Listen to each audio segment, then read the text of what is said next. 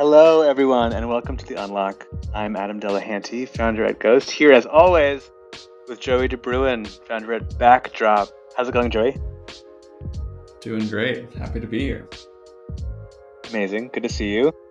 So, on The Unlock, the goal of each episode is always the same decode how a cool project actually got built. We get into the muck, the uncomfortable stories, and ideally, we come away with stories and lessons that apply to really anyone building anything. Thank you, as always, to our sponsors at Seed Club for supporting this project. And funny, who would you guess is our guest today? It's Jess, the founder of Seed Club, the Web3 accelerator and fund. They just finished their sixth cohort focused on all things consumer crypto. They capped it off with the event, which was really one of the buzziest and most inspiring days uh, of crypto demos and experiments I've ever seen, uh, maybe in my life.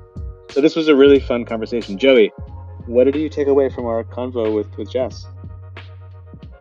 Yeah, you know when you meet someone's parents for the first time and like finally they make sense?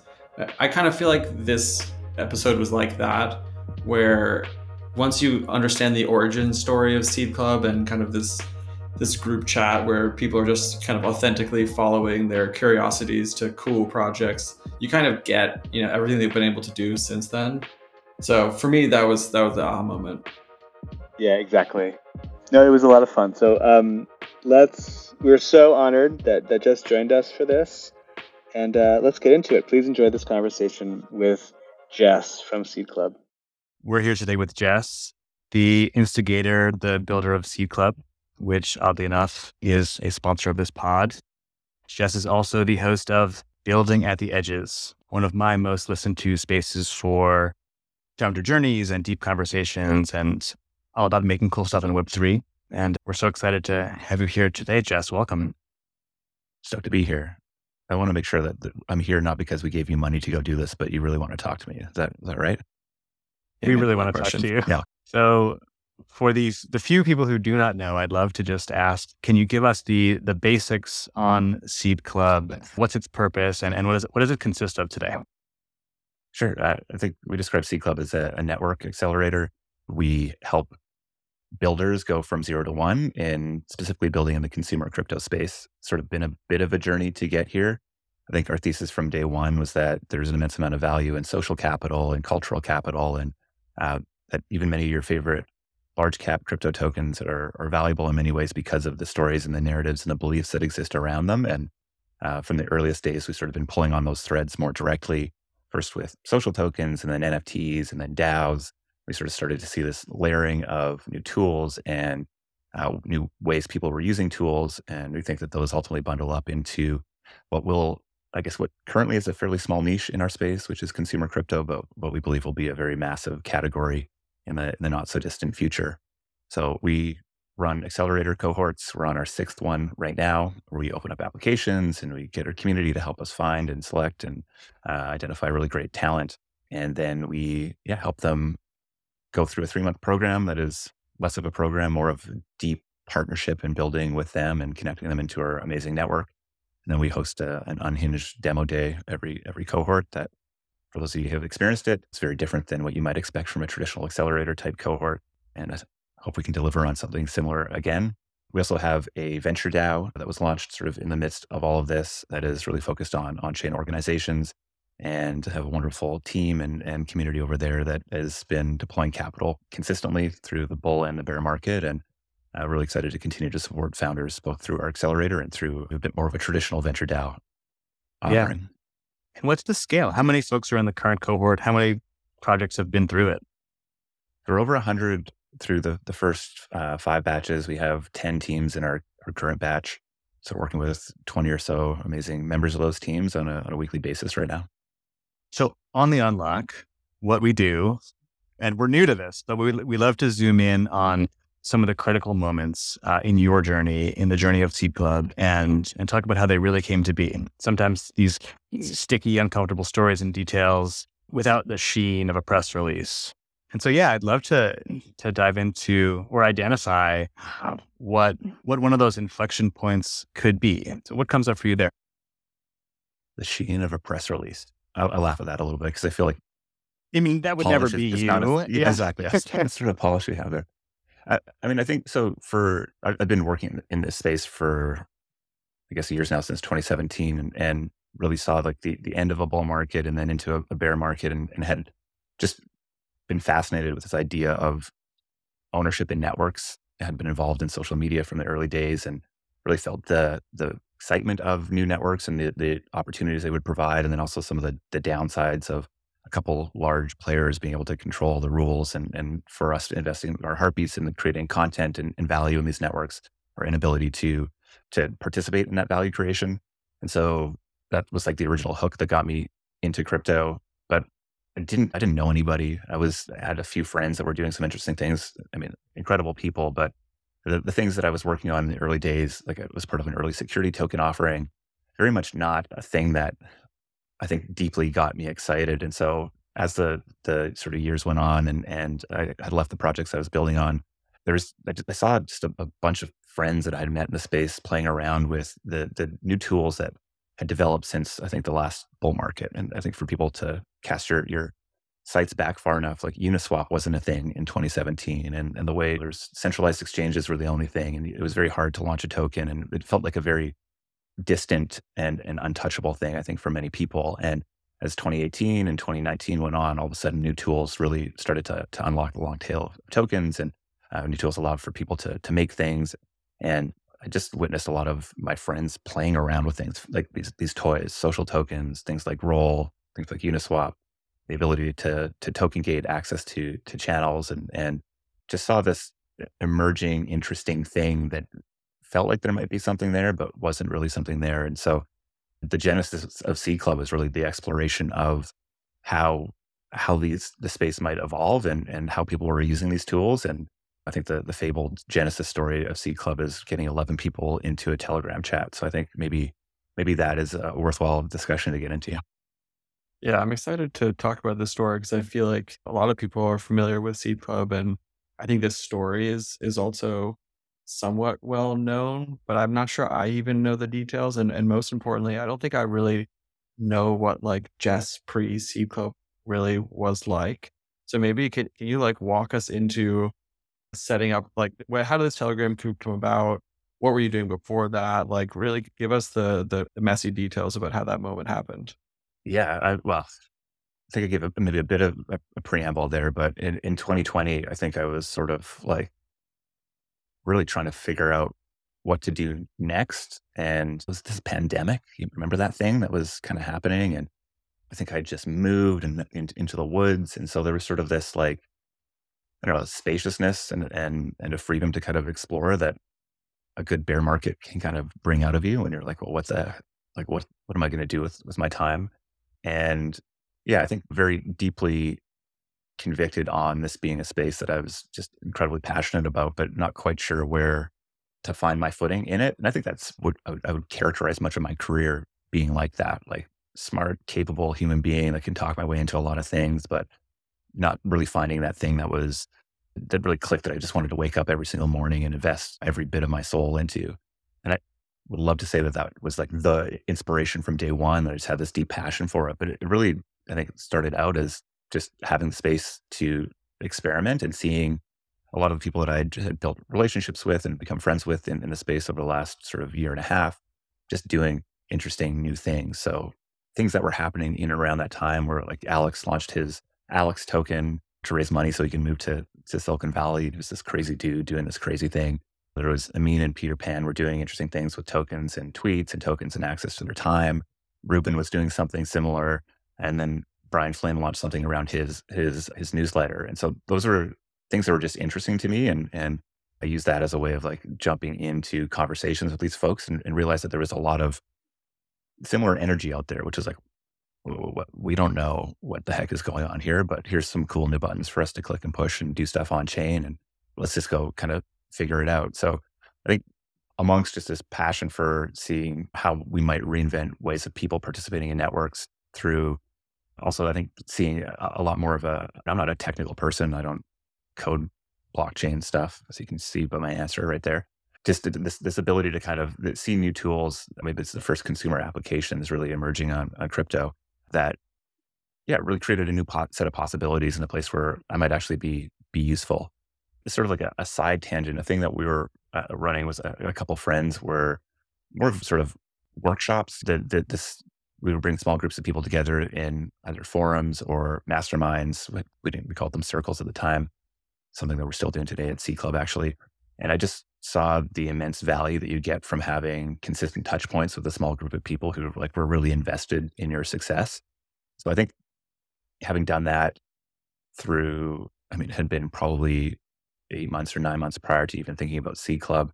I think it was like a, a, meaningful experience to have because I had just this deep confidence in being able to go do that. If I just brought really great people together, we'd be able to go create value. So maybe that's jumping ahead a little bit, but toys, consumer applications, people doing cool things, nobody knowing what the hell they're doing, kind of created this this gap for doing something. I, I think that's actually a, a big part where I think it's really easy to come if you come into when there's something new and nobody knows what they're talking about there's just this wonderful open space, right? And for for me, like I don't want to go out and, and misrepresent myself as somebody who knows something that I don't know. And I think that can kind of get in the way of, of maybe throwing your, myself into things on occasion. And there's there's maybe reasons to say that other people are better at doing a thing. I often just tell a story of I grew up playing soccer and I was not a very good soccer player. And I was very much the guy that was like, okay, if we're down a goal and there's a few minutes left, get me the hell off this field, get that other guy on the field so he can go score goals. And when I think about the eventual sort of growth of Seed Club, I very much feel like the guy who wants to get on the field and like put me in coach type thing. So there's a, a dynamic of of not knowing and of this thing all being new and that people are kind of playing around with stuff that I think just created a bit of a space that I felt I could really step into. So there were all these people doing cool stuff in crypto at that time. You mentioned Ruben and um, Alex and a bunch of people that I think, yeah, I'm familiar with as well. So you, you created this Telegram group with those people in it. And the message to those people, like if I'm imagining you just sending a message to Ruben, it's like, Hey, Ruben, I saw you doing cool stuff. Would you like to join a Telegram group with other people doing cool stuff? What was like, what was the pitch at that point? Like, what, what, were, what were you telling people to do? Yeah, I mean, I think in a, uh, this new emerging thing where people are really just playing around with stuff, they want to talk about it and they want to, they're just eager to explore what other people are, are thinking as well. So I think I think I can blame Brian Flynn for most of this. Quite frankly, he blames me for for helping him set up or for encouraging him to set up his newsletter that I think was the basis for a lot of things he went to do, and I'll blame him for uh, encouraging me to step into uh, and launch Seed Club, and of course blame with a ton of love. And he, he was just instrumental in, in, connecting me with a bunch of these folks. So I, we started as one-on-one conversations. I, I talked to anybody who was doing anything interesting in this sort of social token space at that time. I talked to and it was just one-on-one conversations. There was no Telegram chat at this time, and so I think people were able to yeah, see my earnest interest, build a bit of a relationship first. And I, what I saw was that so many of the conversations I was having were very similar. People were having similar challenges, there's similar questions, and I think a thing that I hope continues to be embedded in Seed Club is is this idea of like we don't know, right? Like we're not here to go tell you how to go do stuff. You're not ever going to see templates. We still don't have templates in, in the Seed Club world the, the idea really was that if we come together, we're going to be in a better position to go figure this out. And so that was kind of the, the general message. So spoke to you all individually. Let's just do this thing, come together, talk about social tokens. And, and the conversation really was about how do we go, how do we go figure this out? There's like, how do, are there business models here? What are the right structures to do here? How, what are the, the more recent experiments we're doing? And there were a lot of different, I might, uh, does a token represent time or, or some other unit of account? Is it, is it access? There's open questions like that. And so it was easy to get those folks who were, you know, all interesting in their own ways into a group. And all of a sudden I had 11 dope human beings in a, in a chat that was super active, very topical, very relevant, small, very curated. It wasn't open to anybody. It was open to only folks that I had brought in. And very quickly the conversation turned to like, how can we do this at a bit of a, a wider scale um, so that we can have more touch points, more edges, more people pushing at more edges so we can learn faster together. And very quickly out of that, that chat group, this idea of a social token incubator emerged. And there's sort of like this fun dynamic that exists when you're amongst really talented, smart people that they just tell you to go do things and say, yeah, you can go do it. Like who the hell else is going to go do it? Of course you can go do it. And then you start to believe it. And you're like, oh, maybe, maybe I can go do it. And maybe this is a thing I can go do. Somebody who who has a lot of experience with self doubt around launching and shipping the thing. I'm sure a lot of people can identify with that as well, part of the, the creative process. And it just felt like the dynamic that emerged by getting great people in at this earliest stage, really with a, an earnest desire to learn, created this sense of momentum that it, it just again pulled pulled this thing out of the ether rather than it being something that we had to kind of push and make exist. I love this. I'm sensing a tension between the confidence of like forming the group itself and then the insecurity of actually putting something out into the world at first. And w- yeah, what was so special about this group? Why was it so fertile? And then what gave you the confidence to make something real? So I think the beautiful thing about building in a bear market is people are there because they truly care and they're passionate about something. And so, and I think there's also this like weird dynamic that exists. Maybe it exists in, in all categories, but in crypto, it's like really pronounced where if you are just a general person who's interested in crypto, you're probably going to be attracted to the loudest voices in the room. And in crypto, that is the speculators, that is pump and dumpers, that is just the, the, the narratives really take, take hold. And in bull markets, it's also full of people who are late stage. And you kind of have to go through that. You have to navigate your way through that. I think we're seeing a lot of NFT folks navigate their way through that right now. We've come in in the last last while. But in the core there, there's people who've been building for a decade or uh, in some cases who are doing it for reasons because they just deeply care about some outcome they're trying to drive or some potential of the new technology.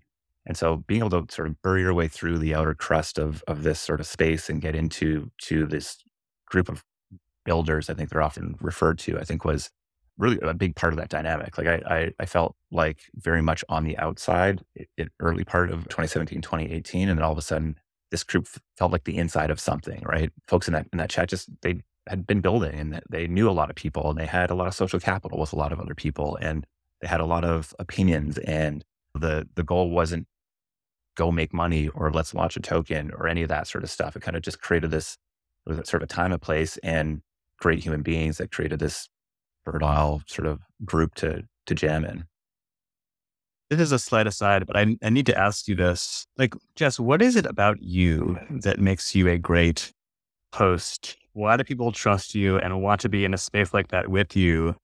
Maybe they don't, but what are some of the traits that that make you really effective as a kind of community builder?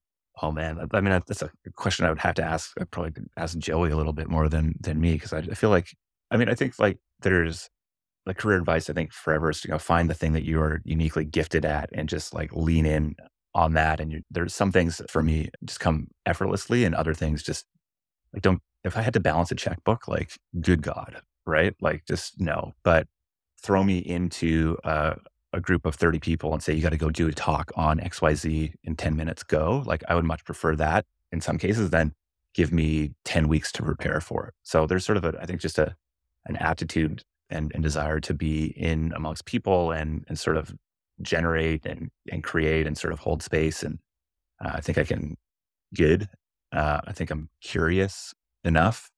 I think some like, some people think I'm funny. My wife definitely doesn't think I'm funny. I mean, I think she does, but she just says I don't. I don't know. There's a dynamic there that we could get into, and yeah, and I think it's something that I like truly truly care about and, and have strong opinions on. And I've been, I think I, I love chatting to my dad about crypto, right? Because he he's always he's like he doesn't know what the hell I'm doing. I hear so many different stories of what he's told other people, what I do, which is just fantastic. But he works he works about, for Bitcoin, right? He works for Bitcoin. Well, no, it's not even that, man. Like it's not even that.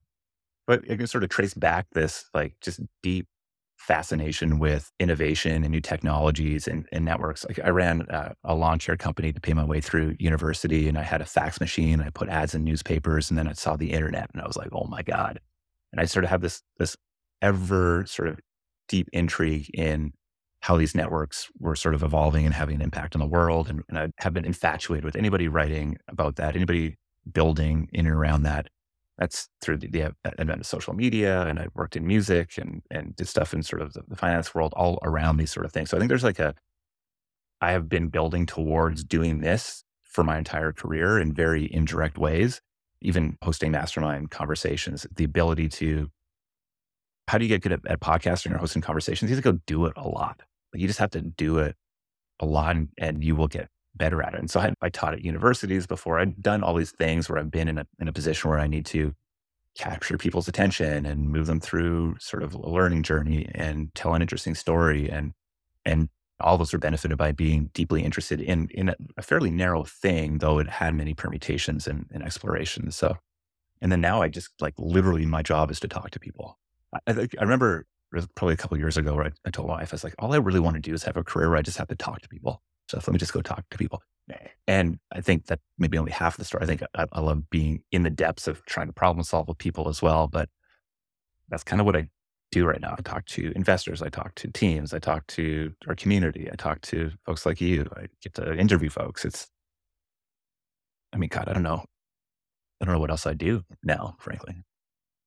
I mean, I have an answer to that question about you, which is, I mean, maybe is also I can pose as a question that I've always wanted to ask as well, which is that if I had to answer that question, why Jess is a great community builder and someone that people just naturally want to be around. It's it's because I mean, these, these the feeling that I have. It's like I think Seed is an incredible company. I think Jess is building a, a massive, enduring business, but it really never feels like that's even the goal. I think people have an incredibly high sensitivity bullshit sensor. That's one thing that I really believe very strongly about people.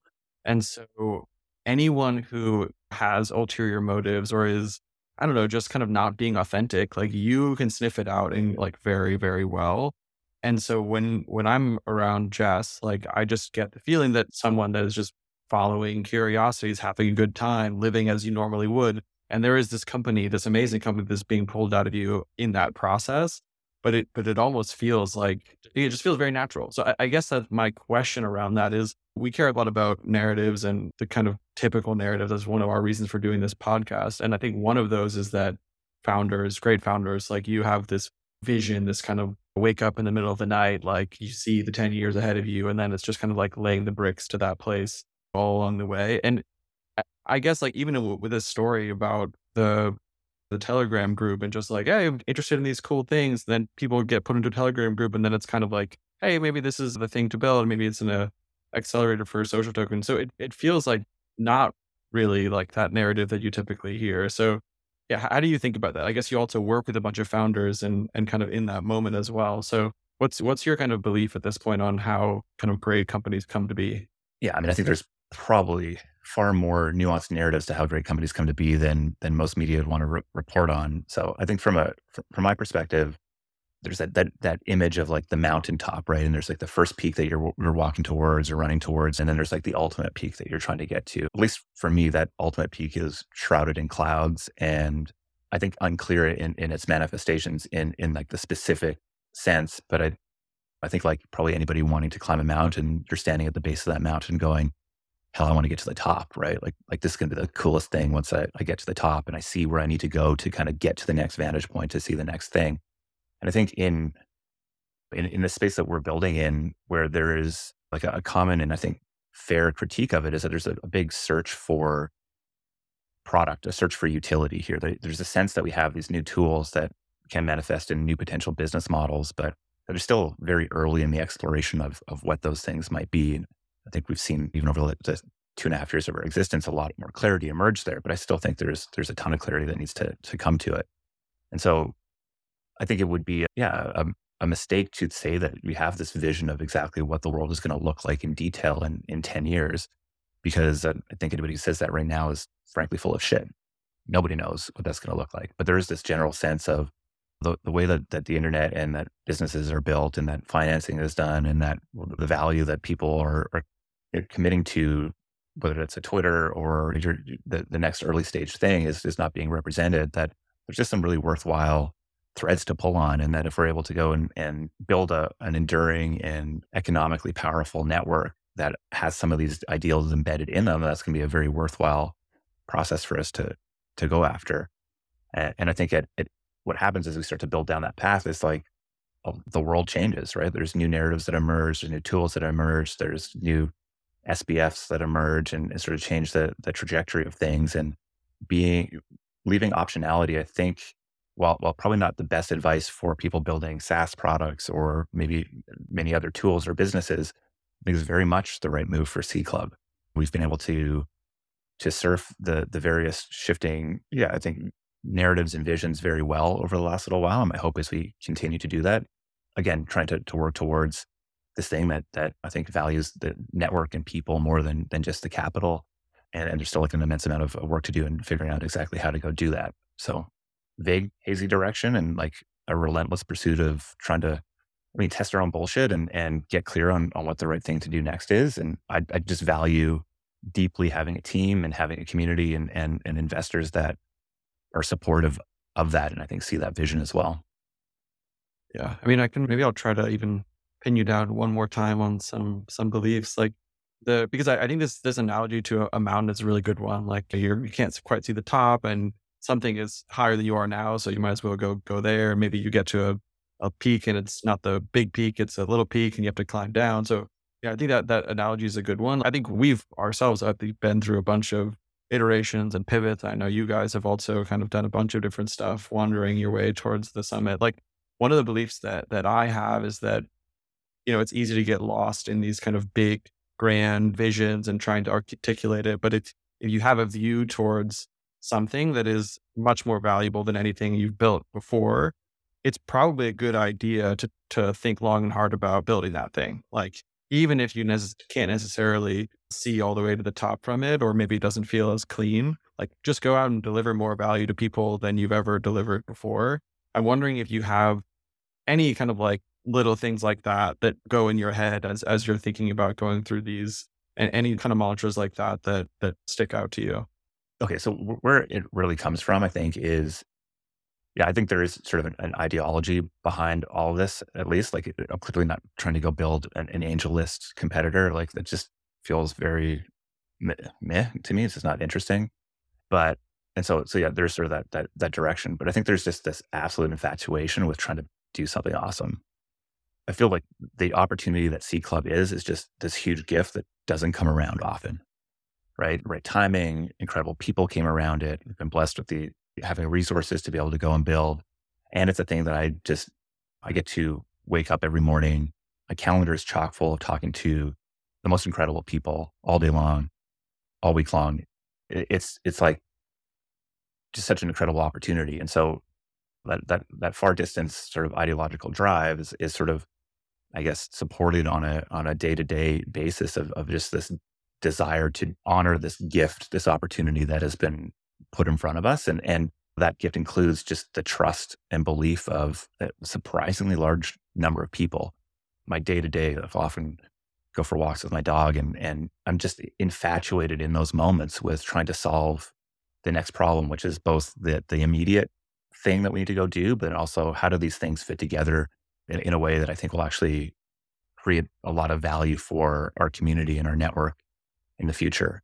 So yeah, I think it's a constant like gut checking my beliefs and and the realities of where we are and and I think both updating that that longer term vision. Maybe it's not fair for me to say I don't have that sort of I don't have that in, in detail what that 10 year is, but I know the pieces. I know that I know what needs to come together roughly to make this work. I know where the big gaps are. I know what we need to go do over the next three months or six months or 18 months. And but I think, yeah, the, there's still such a, a need for optionality in all of those things that it, I think requires a deep infatuation with the problem space. And so mantras aren't coming to my head. It's just like there's a billion problems. There's so many things to go figure out. And for me, it needs to fit together in a way like I feel like they're just gears that to be confident in, in raising money or giving you an answer or giving advice or supporting one of our teams. Like if I don't, the things don't seem to fit together for me. I'm just going to to ruminate extensively on that problem space until I can figure out how how they do. And that's sort of led to a lot of evolutions in our business model and, and how we operate and what we focus on. Uh, because I realized that one of those gears was out of place and, and needed to rethink what we're doing. So you mentioned there's all these people in the chat, right? You're talking about what's going on. And then it becomes some, somewhat self evident to the group, or at least that's what it sounds like that an accelerator, an incubator to to really help like these kinds of new experiments come to life in smarter ways, like that's a big opportunity. So that that all kind of makes sense. What about you that does it, right? Because you're all in the chat. Was it self evident that you would go out and, and lead that thing, or, or how did that kind of like come to be? I think part of the magic of those groups is that there's somebody willing to step up and just do the thing. I think clear to me that that was going to be me from day I wanted it. I think to be me from from day one, I remember there being a, a bit of a dance around how fully I should take on that that role because I think there's a sense that okay, we bring people together with a shared vision, things will get done. And I think for anybody who's paid attention to the DAO space over the last little while, they realize that's very clearly not the case. You need people who are going to invest their their heartbeats in a thing. But I think there's there's sort of like maybe two moments that, that are, are relevant here. One, I remember writing the Hello World post for Seed Club, which I think is still up on on Medium of all places. And I remember just like ro- rolling the, the, that idea over my head for way too long and just feeling the social pressure of all these awesome people who are here to, to just get something out. And in my usual, usual way I write blog posts is it's like 1130 at night. And I'm like, oh shit, I got to get this done before I go to bed tonight. And a thing comes out. And I think one of the benefits of having those people there was that I was able to kind of ship this thing in a very imperfect form and get incredible feedback, right? If you're, if you're working with people that you, uh, I think, admire and trust, putting something out in an unfinished state is kind of good. You get like really great feedback on it. And so that was a, a bit of a dynamic of like, okay, well, if I just like do do enough to get this ball rolling, there will be some shaping and, and, smoothing that will be done here. And then I can have high confidence of shipping that out into the world. I just did this thing, a bunch of smart people that I admire, read it, gave feedback on it. Hell yeah, I'm going to publish it. I can't not publish it. A bit later on, I remember I was sort of feeling this need to get approval and buy-in from everybody or get everybody's involvement in everything. And this is maybe a bit later than just the foundation of, of, of the actual first cohort. But I remember Jacob from Zora in that chat being like, Jess, just go do the fucking thing. I think that was like very burned into my memory. And and for for better and worse, I think there's some some folks were probably put off by that to a degree and it, it led to some challenges. But overall, 98% of, of I think the folks really want somebody to step in and, and take control and push things forward. And at the very least, you're just going to have more people who are leaning in and taking responsibility. So, yeah, I, I remember that conversation. I wanted to ask about like that social pressure, right? These folks in this Telegram group, like they weren't strangers and they weren't close friends. You obviously wanted their support and approval. Can you speak to like the distance there and maybe why it was it was perfect? If I'm if I'm onto something there, like how did the composition of that group inspire you? I mean, they're just they're cool people. That again, like this this idea of feeling very much on on an outside, working my way into if the center is like just the people who've been building, making things in their own ways, sort of embodied a, a way of building in the space that that I really admired. Th- these aren't folks that had like massive followings on the internet or who have launched big things. I was talking to a team the other day asking about how to choose investors. And I think one of the things that we've done incredibly well is just been very selective about who comes into into the Seed Club world. And so they're asking how, give me the the formula. What are the, the, the processes to do that? And and I'm like, not useful in the sense because for so long it was really just driven by like vibes.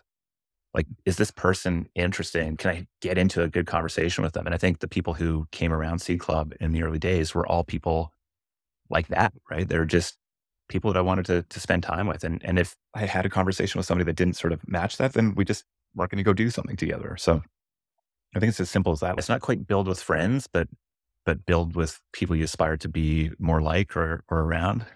There's something about vibes that are connected to incentives too, which we were talking about earlier, where if you take the old Charlie Munger quote, show me the incentives, I'll show you the outcome there's something here that's like I can feel your incentives viscerally, and if they're not aligned with mine, goodbye, goodbye. Yeah, I think in so many cases that's very stark, and I think that's wonderful in, in many ways, and but also it sort of comes down to I think a lot about how we go from those early days into something that is more scalable, and how do we spread that culture in, a way that is in line with, I think, the bigger vision that we have and the, and the, types of things we can do in crypto. And I think there's just an interesting tension that we've had to play with there. And I think continue to, to dance with and probably will continue to dance with for, for some period of time.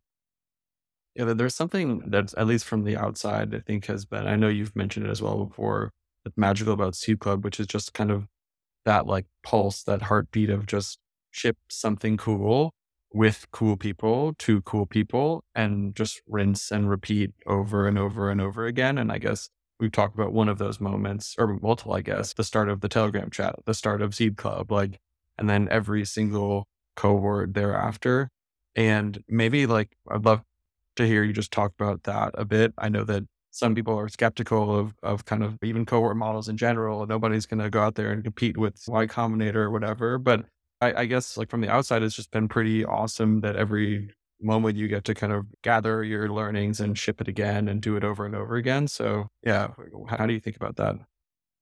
Yeah, I think that the the cohort model it was the smartest thing that we decided to go do eh, for a number of reasons but the probably the, the most basic reason is that you just get to do it again and again and again and being in market with something interesting on a regular basis is just like such an important part of building an early brand and a community. There's a sense of momentum that comes from it that I think is like very clearly articulated even in the, the, the titles of our cohorts. It's one, two, three, four, five, six sort of an inevitability that feels like exists after that as well. We don't do any traditional marketing. What we do is try to make things that create value for our community. And I think I'm excited that we have some plans to continue to, to scale that out. And I think there, there's like uh, this sense of just, we had Marty on our, from, from Poolsuite on our most recent cohort call. He talks about making internet toys and that his entire brand was built around this idea of just shipping fun things that he really liked to, to his community. So I think there's like a, a lot of inspiration in that.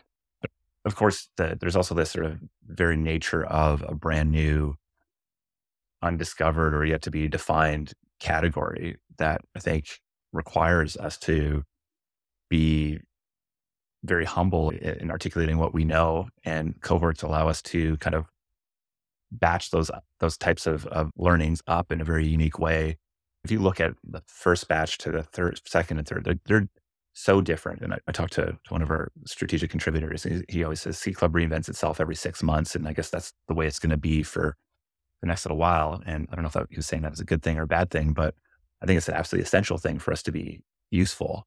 And yeah, it allows us to, a couple times a year, we go out and wave a flag and say, if you're building something in this general direction, we want to hear from you. And then we get to go and filter that down to what we believe the most interesting, compelling, timely products or teams that are building towards this thesis are.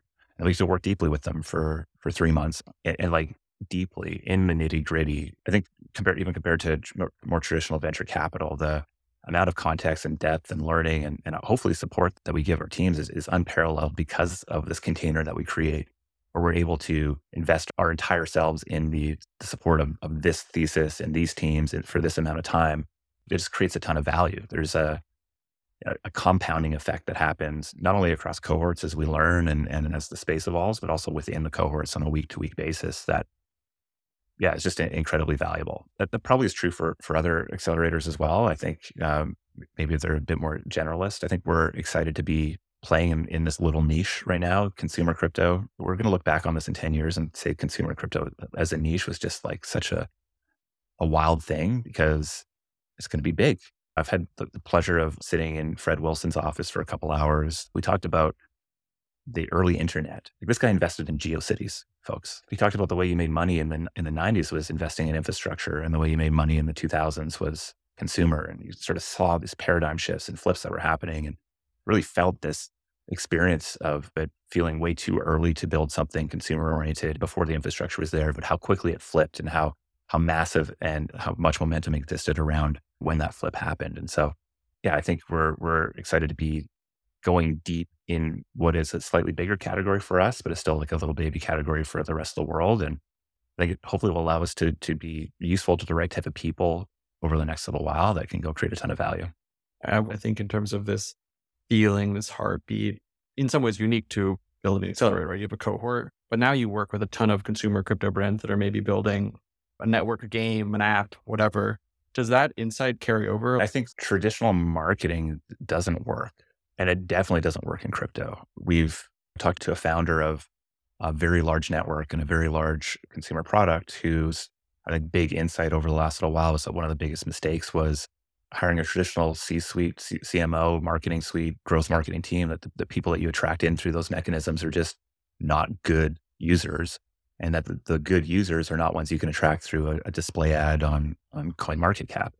And so the question then becomes like, well, how do you go get attention and how do you go build a brand? And I think the, you know, the answer has been for the last 20 years that you go make cool stuff and you give it to people and you get them excited about it and you represent your knowledge and belief and passion for the category you're playing in by making cool things that pe- make people go, oh, cool.